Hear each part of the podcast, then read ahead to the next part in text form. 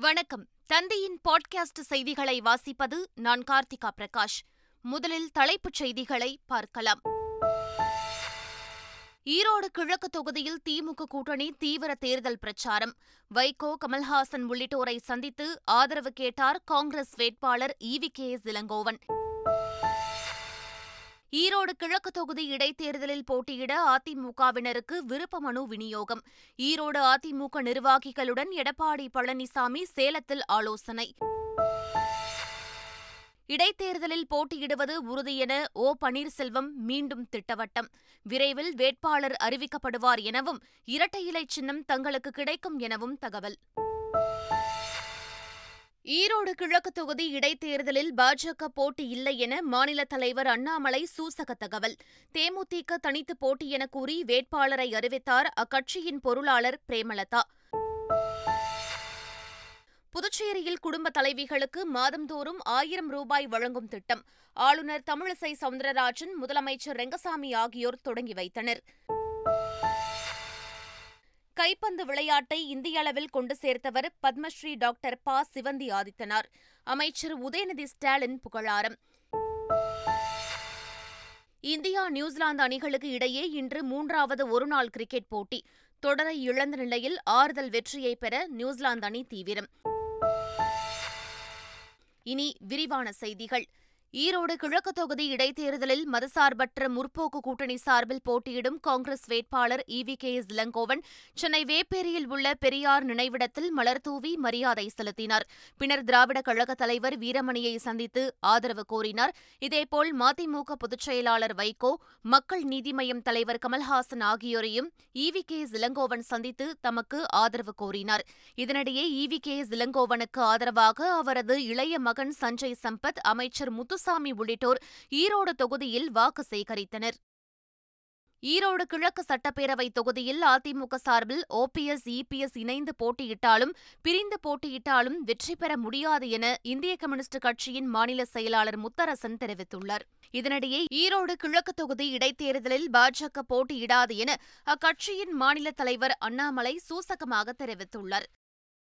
ஈரோடு கிழக்கு தொகுதி இடைத்தேர்தலில் போட்டியிடுவதற்கான விருப்ப மனுவை வரும் இருபத்தாறாம் தேதிக்குள் பெற்று பூர்த்தி செய்து அளிக்கலாம் என அதிமுக இடைக்கால பொதுச் செயலாளர் எடப்பாடி பழனிசாமி வெளியிட்டுள்ள அறிக்கையில் தெரிவித்துள்ளார். இதனிடையே ஈரோடு மாநகர அதிமுக மாவட்ட செயலாளர் கே வி ராமலிங்கம் மாவட்ட எம்ஜிஆர் மன்ற செயலாளர் தென்னரசு சார்பில் விருப்ப மனு பெறப்பட்டுள்ளதாக தகவல்கள் வெளியாகியுள்ளன. இதனிடையே சேலத்தில் அதிமுக இடைக்கால பொதுச் செயலாளர் எடப்பாடி பழனிசாமியை சந்தித்து ஈரோடு அதிமுக முக்கிய நிர்வாகிகள் ஆலோசனை மேற்கொண்டனர். எடப்பாடி பழனிசாமி தலைமையில் இயங்கும் அணிதான் உண்மையான அதிமுக என்று அக்கட்சியின் முன்னாள் அமைச்சரும் அதிமுக செய்தி தொடர்பாளருமான வைகை செல்வன் தெரிவித்துள்ளார். இதனிடையே ஈரோடு கிழக்கு தொகுதி இடைத்தேர்தலில் போட்டியிடுவது உறுதி என்றும் தங்களுக்கே இரட்டை இலை சின்னம் கிடைக்கும் என்றும் முன்னாள் முதலமைச்சர் ஓ பன்னீர்செல்வம் தெரிவித்துள்ளார். ஈரோடு கிழக்கு தொகுதி இடைத்தேர்தல் தொடர்பான தங்களின் நிலைப்பாட்டை செயற்குழு கூட்டத்தில் கலந்தாலோசித்த பிறகு தெரிவிப்போம் என மக்கள் நீதி மய்யம் தலைவர் கமல்ஹாசன் தெரிவித்துள்ளார். இதனிடையே ஈரோடு கிழக்கு தொகுதி இடைத்தேர்தலில் தேமுதிக தனித்து களம் இறங்கப் போவதாக கூறி அக்கட்சியின் மாவட்ட செயலாளர் ஆனந்தை வேட்பாளராக தேமுதிக பொருளாளர் பிரேமலதா விஜயகாந்த் தெரிவித்துள்ளார். ஈரோட்டில் அமமுக சார்பில் இடைத்தேர்தல் தொடர்பான ஆலோசனைக் கூட்டம் நடைபெற்றது. அதில் கலந்து கொண்ட கட்சியின் முக்கிய நிர்வாகிகள் ஈரோடு கிழக்கு தொகுதியில் அமமுக வேட்பாளராக கட்சியின் பொதுச் செயலாளர் டி. வி. தினகரனை நிறுத்த வேண்டும் என்று தீர்மானம் நிறைவேற்றப்பட்டது. இதனிடையே ஈரோடு கிழக்கு தொகுதி இடைத்தேர்தலில் தான் போட்டியிட வாய்ப்புள்ளதாக தெரிவித்துள்ள அமமுக பொதுச் செயலாளர் டி. வி. தினகரன் வரும் இருபத்தி ஏழாம் தேதி வேட்பாளர் அறிவிக்கப்படும் என்று தெரிவித்துள்ளார். சென்னை தியாகராய நகரில் புதிய நீதி கட்சித் தலைவர் ஏ சி சண்முகத்தை அதிமுக முன்னாள் அமைச்சர்கள் ஜெயக்குமார் கோகுல இந்திரா வளர்மதி பெஞ்சமின் ஆகியோர் நேரில் சந்தித்து ஈரோடு கிழக்கு இடைத்தேர்தல் தொடர்பாக ஆலோசனை மேற்கொண்டனர். பின்னர் செய்தியாளர்களை சந்தித்த ஏ சி சண்முகம் புதிய நீதி கட்சி கடந்த இரண்டாயிரத்து பதினான்காம் ஆண்டு முதல் பாஜக கூட்டணியில் இருந்து வருவதால் பாஜக எடுக்கும் முடிவுக்கு தாம் கட்டுப்படுவேன் என கூறினார். ஈரோடு கிழக்கு தொகுதி இடைத்தேர்தலில் பதற்றம் நிறைந்த வாக்குச்சாவடிகளின் பட்டியலை மாவட்ட நிர்வாகத்திடம் கேட்டுள்ளதாக தமிழக தலைமை தேர்தல் அதிகாரி சத்யபிரதா சாஹூ தெரிவித்துள்ளார்.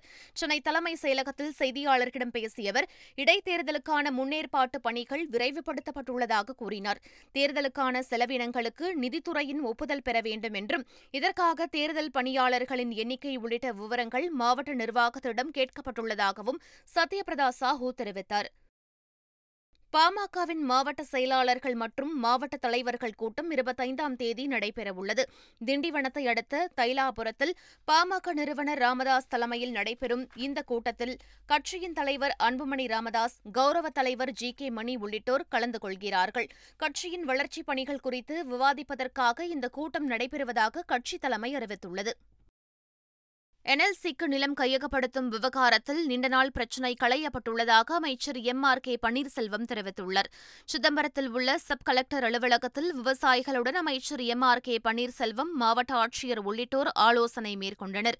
பின்னர் செய்தியாளர்களிடம் பேசிய அமைச்சர் M R K Panneerselvam NLC நிர்வாகம் ஒரு ஏக்கர் நிலத்திற்கு இருபத்தைந்து லட்சம் ரூபாயும் வாழ்வாதார பிரச்சினைக்கு பதினேழு லட்சம் ரூபாயும் வழங்க ஒப்புக்கொண்டதாக தெரிவித்தார். மேலும் சம்பந்தப்பட்டவர்களின் படிப்புக்கு ஏற்ப பணி வழங்கப்படும் என என்எல்சி நிர்வாகம் ஒப்புக்கொண்டுள்ளதாகவும் அமைச்சர் எம் ஆர் கே பன்னீர்செல்வம் தெரிவித்தார்.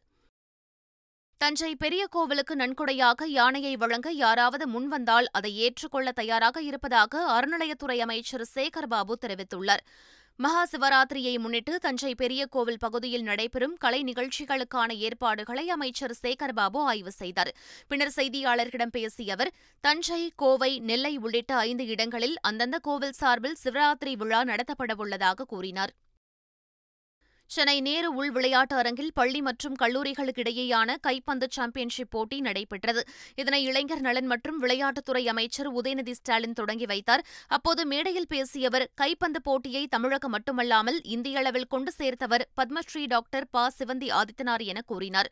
ஒலிம்பிக் அசோசியேஷன் தலைவராக இருந்து நம்முடைய வீரர்களை வழிநடத்தியவர் என்று கூறியவர் தமிழகத்தில் பலராலும் இன்று கைப்பந்து விளையாடப்படுகிறது என்றால் அதற்கு முக்கிய காரணமாக இருந்தவர் பத்மஸ்ரீ டாக்டர் ப. சிவந்தி ஆதித்தனார் என்றும் புகழாரம் சூட்டினார். பழனி தண்டாயுதபாணி கோவிலில் வரும் இருபத்தி ஏழாம் தேதி கும்பாபிஷேக விழா நடைபெறவுள்ளது. இதையொட்டி எண்பத்து மூன்று யாக வேள்வி குண்டங்களில் நூற்றி ஐம்பது சிவாச்சாரியார்கள் வேத மந்திரம் முழங்க நூற்றி எட்டு ஓதுவார்கள் திருமுறை திருப்புகழ் பாட முதலாவது யாகசாலை பூஜை நடைபெற்றது. கும்பாபிஷேக விழாவை ஒட்டி மொத்தம் எட்டு யாகசாலை பூஜைகள் நடைபெறவுள்ளன. புதுச்சேரி மாநிலத்தில் வறுமை கோட்டிற்கு கீழ் வாழும் இருபத்தோரு வயது முதல் ஐம்பத்தைந்து வயதிற்கு உட்பட்ட குடும்ப தலைவிகளுக்கு மாதந்தோறும் ஆயிரம் ரூபாய் நிதியுதவி வழங்கும் திட்ட தொடக்க விழா கதிர்காமா அரசு மேல்நிலைப் பள்ளியில் நடைபெற்றது. இதில் துணைநிலை ஆளுநர் தமிழிசை சவுந்தரராஜன் முதலமைச்சர் ரெங்கசாமி அமைச்சர்கள் உள்ளிட்டோர் கலந்து கொண்டனர். எந்தவித அரசு உதவித்தொகையும் பெறாத குடும்ப தலைவிகளுக்கு மாதந்தோறும் ஆயிரம் ரூபாய் வழங்கும் திட்டத்தை புதுச்சேரி துணைநிலை ஆளுநர் தமிழிசை சவுந்தரராஜன் முதலமைச்சர் ரெங்கசாமி ஆகியோர் தொடங்கி வைத்தனர்.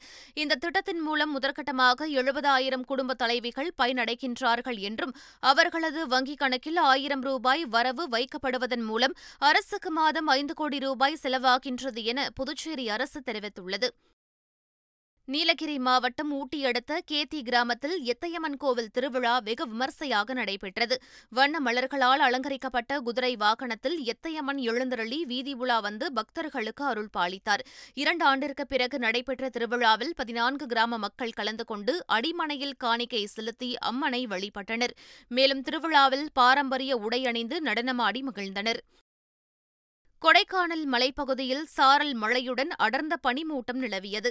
அங்கு காலையில் வானம் மேகமூட்டத்துடன் காணப்பட்ட நிலையில் பிற்பகலில் சாரல் மழை பெய்தது. அடர்ந்த பனிமூட்டம் நிலவியதால் வாகன ஓட்டிகள் முகப்பு விளக்குகளை ஒளிரவிட்டபடி சென்றனர். மேலும் கொடைக்கானல் மலைப்பகுதியில் கடும் குளிர் நிலவி வருவதால் மக்கள் அவதியடைந்துள்ளனர். சிவகங்கை மாவட்டம் சத்திரநேந்தல் கிராமத்தில் உள்ள ஐம்பது ஏக்கர் பரப்பளவு கொண்ட கண்மாயில் மூன்று ஆண்டுகளுக்கு பிறகு மீன்பிடி திருவிழா நடைபெற்றது. இதில் ஏராளமானோர் பங்கேற்று போட்டி போட்டுக் கொண்டு மீன்களை பிடித்து மகிழ்ந்தனர். சாத்தான்குளம் தந்தை மகன் கொலை வழக்கு மதுரை மாவட்ட முதலாவது கூடுதல் நீதிமன்றத்தில் நீதிபதி நாகலட்சுமி முன்பாக மீண்டும் விசாரணைக்கு வந்தது. அப்போது குற்றம் சாட்டப்பட்ட முன்னாள் காவல் ஆய்வாளர் ஸ்ரீதர் உட்பட ஒன்பது பேரும் நேரில் ஆஜர்படுத்தப்பட்டனர்.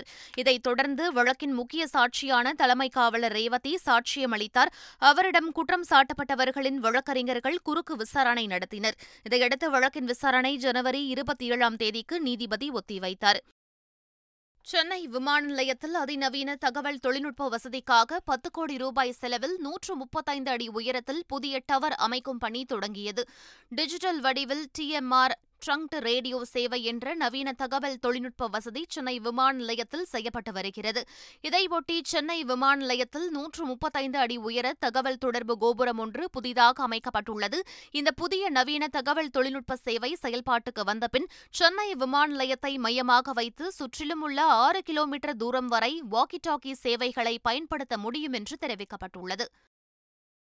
அமிர்த் பாரத் ரயில் நிலைய திட்டத்தின் கீழ் தமிழ்நாட்டில் உள்ள அறுபது ரயில் நிலையங்களை மேம்படுத்த தெற்கு ரயில்வே முடிவு செய்துள்ளது. ரயில் நிலையங்களை நவீனமயமாக்கும் அமிர்த் பாரத் ரயில் திட்டத்தின் கீழ் சேலம் மதுரை திருச்சி சென்னை ரயில்வே கோட்டங்களுக்கு உட்பட்ட அறுபது ரயில் நிலையங்களில் இத்திட்டத்தை செயல்படுத்திடவும் பல்வேறு ஆய்வுகளை மேற்கொள்ளவும் தெற்கு ரயில்வே முடிவு செய்துள்ளது. திருச்சி அருகே தொழிலதிபர் வீட்டில் முன்னூறு சவரன் நகைகள் கொள்ளையடிக்கப்பட்ட சம்பவம் அதிர்ச்சியை ஏற்படுத்தியுள்ளது. திருவெரும்பூர் அருகே உள்ள ஐஏஎஸ் நகரைச் சேர்ந்த நேதாஜி என்பவர் பல்வேறு தொழில்களை செய்து வருகிறார். அவர் குடும்பத்தோடு வெளியூர் சென்ற நிலையில் அவரது வீட்டின் கதவை உடைத்து உள்ளே புகுந்த மர்ம நபர்கள் முன்னூறு சவரன் நகைகளை கொள்ளையடித்து சென்றனர். இதுகுறித்து தகவல் அறிந்த நேதாஜி போலீசில் புகார் அளித்தார். வழக்கு பதிவு செய்த காவல்துறையினர் கொள்ளையர்களை தீவிரமாக தேடி வருகின்றனர்.